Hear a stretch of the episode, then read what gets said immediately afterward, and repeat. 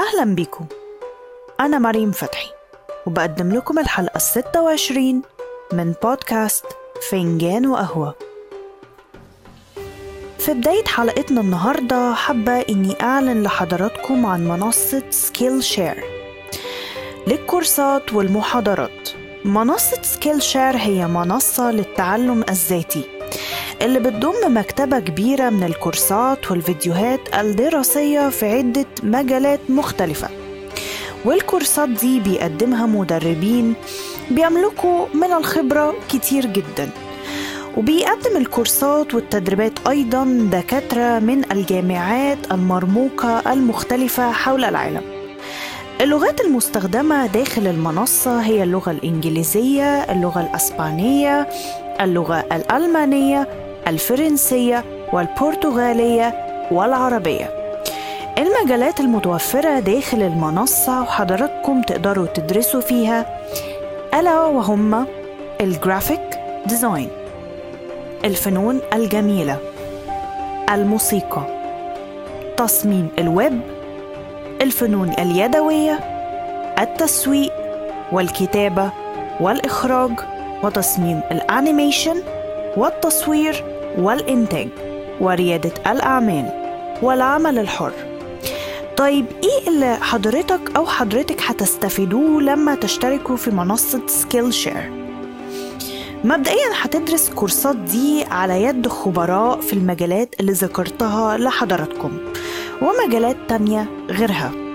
ثانيا إذا أنت طالب في مدرسة تقدر تختار الكورسات في المجال اللي أنت حبه اللي أنت عايز تدخله في الجامعة.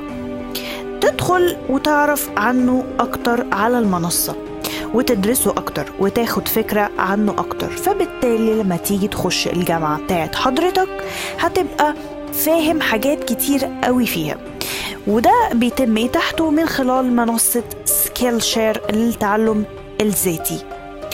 وممكن حضرتك أو حضرتك تكونوا بتشتغلوا هتستفيدوا من الكورسات المتقدمة على المنصة إن إن أنتوا تنموا قدراتكم وخبراتكم أكتر في المجال اللي حضراتكم شغالين فيه. وإذا أنتم طلبة جامعيين تقدروا تستفيدوا كتير جدا من المحتوى الموجود. حابة أقدم لكم النهاردة كود خصم بقيمة 30% خصم من قيمة الاشتراك السنوي بالمنصة. الكود ده مدون داخل وصف الحلقة تحت مسمى Annual 30 تقدروا تستخدموا الكود مع اللينك اللي أنا هضيفه لحضراتكم داخل وصف الحلقة. تقدروا تشتركوا من خلال اللينك ده وتستخدموا الكود ده. ده غير حاجة تانية. لما تدخلوا تشتركوا هتحصلوا على شهر مجاني.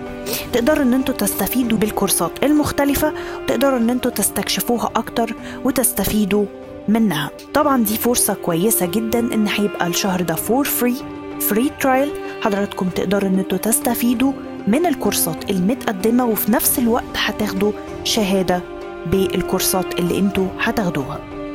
ادخلوا النهاردة واستفيدوا من الكورسات الموجودة من خلال كمان استخدام الكود اللي أنا دونته لحضراتكم داخل وصف الحلقة. حلقة النهاردة عن معبد أثري. بيقع على الضفة الشرقية لنهر النيل وتحديدا بمدينة الأقصر حاليا. كانت تعرف زمان باسم طيبة في مصر القديمة. والمعبد ده هو معبد الكرنك واحد من أعرق معابد مصر القديمة. وكتير من السياح لما بيزوروا مصر لازم تلاقي على رأس قائمة الأماكن اللي هيزوروها معبد الكرنك. طيب إزاي ابتدت قصة معبد الكرنك؟ تعالوا نشوف سوا. بدأ بناء معبد الكرنك بدير صغير. تم إنشاؤه في عهد سوناسرت الأول في الدولة المصرية الوسطى. واستمر إنشاؤه حتى العهد البطلمي. وفترات الحكم دي شهدت حكم 30 ملك ساهموا في توسع المعبد حتى وصلت المساحة بتاعته ل 30 هكتار. كل قطعة من المعبد تميزت بشكل خاص على حسب هي اتبنت في عصر مين من الملوك. كل قطعة اتبنت على طراز العصر بتاعها. قطعة ورا قطعة ورا قطعة ورا قطعة اتبنى كذا معبد كبير جنب بعض. والمعابد دي اتعمل جواها مجمع ديني كبير وضخم وأصبح كل المعابد دي واقعة تحت معبد كبير ضاممهم وشاملهم كلهم اسمه معبد الكرنك. ولكن اسم معبد الكرنك ده اتسمى حديثا ولكن قديما كان اسمه بير أمون بمعنى ست أمون إله الشمس والخصوبة. وفي الدولة الوسطى كانت المنطقة المحيطة بالكرنك كان اسمها إسيت أسود. الاسم ده لقوه منقوش على إحدى جدران مقصورة سوناسيرت الأول. والمعبد تم تسميته أيضا بأسامي تانية غير دول زي نيوت توا بمعنى عرش الدولتين. ومع دخول الفتح الإسلامي مصر وبعد سنين طويلة ودخول اللغة العربية تم تسميته بالاسم اللي بنعرفه النهاردة ألا وهو الكرنك. معبد الكرنك هو تاني أكبر مجمع ديني قديم في العالم بعد معبد أتعكور وات في كامبوديا وهو تاني أكبر المواقع التاريخية بعد أهرامات الجيزة. من حيث عدد الزيارات السياح ليه أو حتى المصريين. زي ما ذكرت لحضراتكم في بداية الحلقة هو دايما على راس قائمة الأماكن اللي دايما السياح بيخططوا لزيارتها. معبد الكرنك بيتكون من أربع أجزاء رئيسية وهي أولا فناء أمون رع ومقاطعة موت ومقاطعة مونتو ومقاطعة أمن حطب الرابع. وعدد قليل من المعابد الصغيرة والمقدسات اللي بتربط بين مقاطعة موت ومعبد آمون رع ومعبد الأقصر.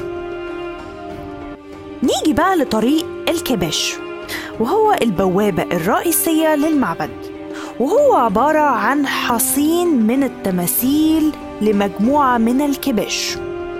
والكباش جمع كبش.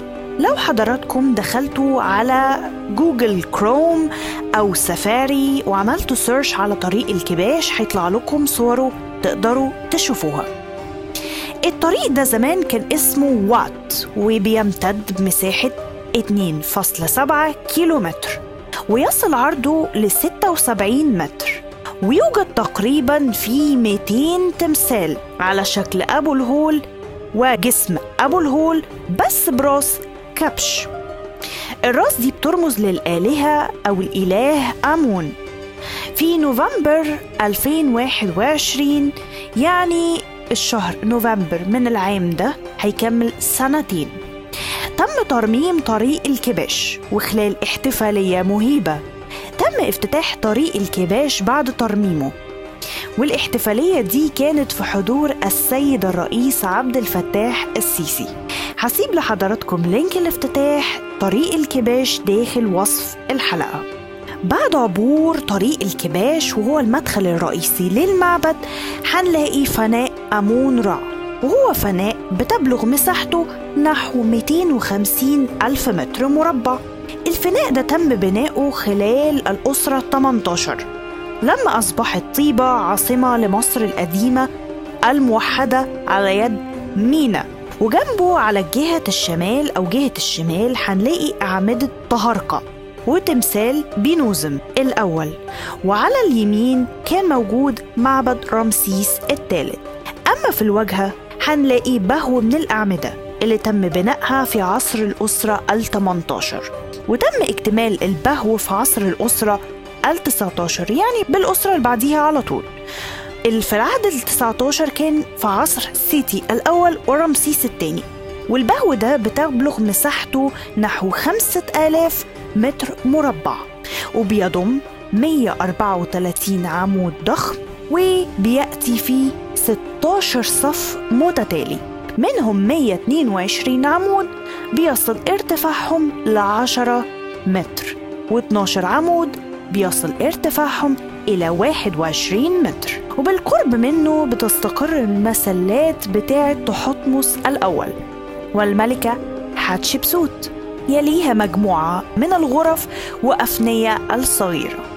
على رأس الأعمدة دي في دعامات كل واحدة منهم بتوزن 75 طن. معبد الكرنك بيضم أكتر من معبد منها معبد الإله أمون را إله الشمس والرياح والخصوبة. وهو أحد الآلهة الرئيسية في الديانة المصرية القديمة واسمه يعني الإله الخفي. وغيرها من المعابد والمباني الأخرى اللي بيتمتع بيها معبد الكرنك. وصف معبد الكرنك طويل جدا. فمهما وصفت فيه في حلقة النهاردة مش هيكفي آه، حجمه أو طوله أو عرضه أو ما يحتويه هذا المعبد الضخم العريق. أنصح حضراتكم لو هتيجوا مصر زيارة إن أنتوا تزوروا معبد الكرنك أعرق المعابد في تاريخ مصر القديمة والحديثة. في عام 323 ميلاديا قام الإمبراطور الروماني كونستانتين الذي يعرف تاريخيا باسم قسطنطين الأول بالاعتراف بالدين المسيحي. وفي عام 326 ميلاديا أمر ابنه الثاني قسطنطيوس الثاني بإغلاق كافة المعابد الوثنية في جميع أنحاء الإمبراطورية. وفي الوقت ده كان ما بقاش في اهتمام كبير بالكرنك أو المعابد الدينية الأخرى لأن الكنائس المسيحية كانت بدأت تنتشر في أنحاء مصر. معلومة كمان عن الكرنك إنه كان في داخله أو في قلبه بالظبط كان توجد البحيرة المقدسة.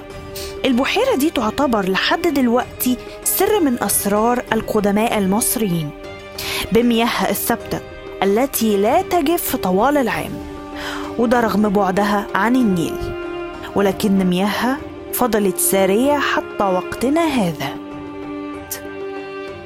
قبل ما ننهي الحلقة حابة إني أعرف حضراتكم على حاجة والفقرة دي اسمها فقرة الفان فاكت. هل حضراتكم تعرفوا ليه مصر اتسمت مصر؟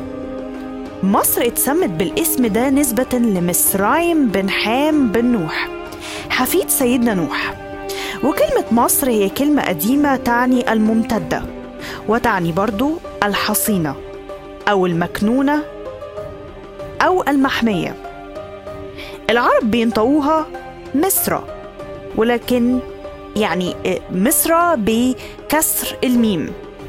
أما المصريين بينطقوها مصر بفتح الميم. وبكده تكون انتهت الحلقة 26 من بودكاست فنجان وقهوة. داخل وصف الحلقة حضراتكم تلاقوا الاستبيان الصوتي تلبي. حضراتكم تقدروا تقدموا استفساراتكم وآرائكم وأنا هرد عليكم بيها. ده غير إن أنتم ممكن تشتركوا في النشرة الشهرية للبودكاست من خلال link Typeform ده غير إن أنتم ممكن كمان تدعمونا من خلال Buy Me Coffee وتتابعوا أماكن الاستماع الأخرى وال social media من خلال Linktree هضيف كل ده لحضراتكم زي كل حلقة بالإضافة ل ال link بتاع Skillshare منصة Skillshare والكود اللي تقدروا تستفيدوا بيه. ما تنسوش وحابة إن أنا هذكر حضراتكم إن في نهاية كل course من المنصة هتاخدوا شهادة معتمدة من المنصة تقدروا إن أنتوا تستخدموها وتقدموها على المواقع المختلفة زي LinkedIn زي في أي وظيفة حضراتكم هتقدموا عليها في الجامعة أو حتى في المدرسة. ده غير إن أنتوا هتاخدوا شهر مجاني تقدروا إن أنتوا تستفيدوا منه. كنت معكم أنا معدة ومقدمة الحلقة مريم فتحي. وكانت معكم مهندسة الصوت ملك فتحي. في انتظار حضراتكم الأسبوع الجاي وحلقة جديدة. باي باي وأشوف حضراتكم على خير.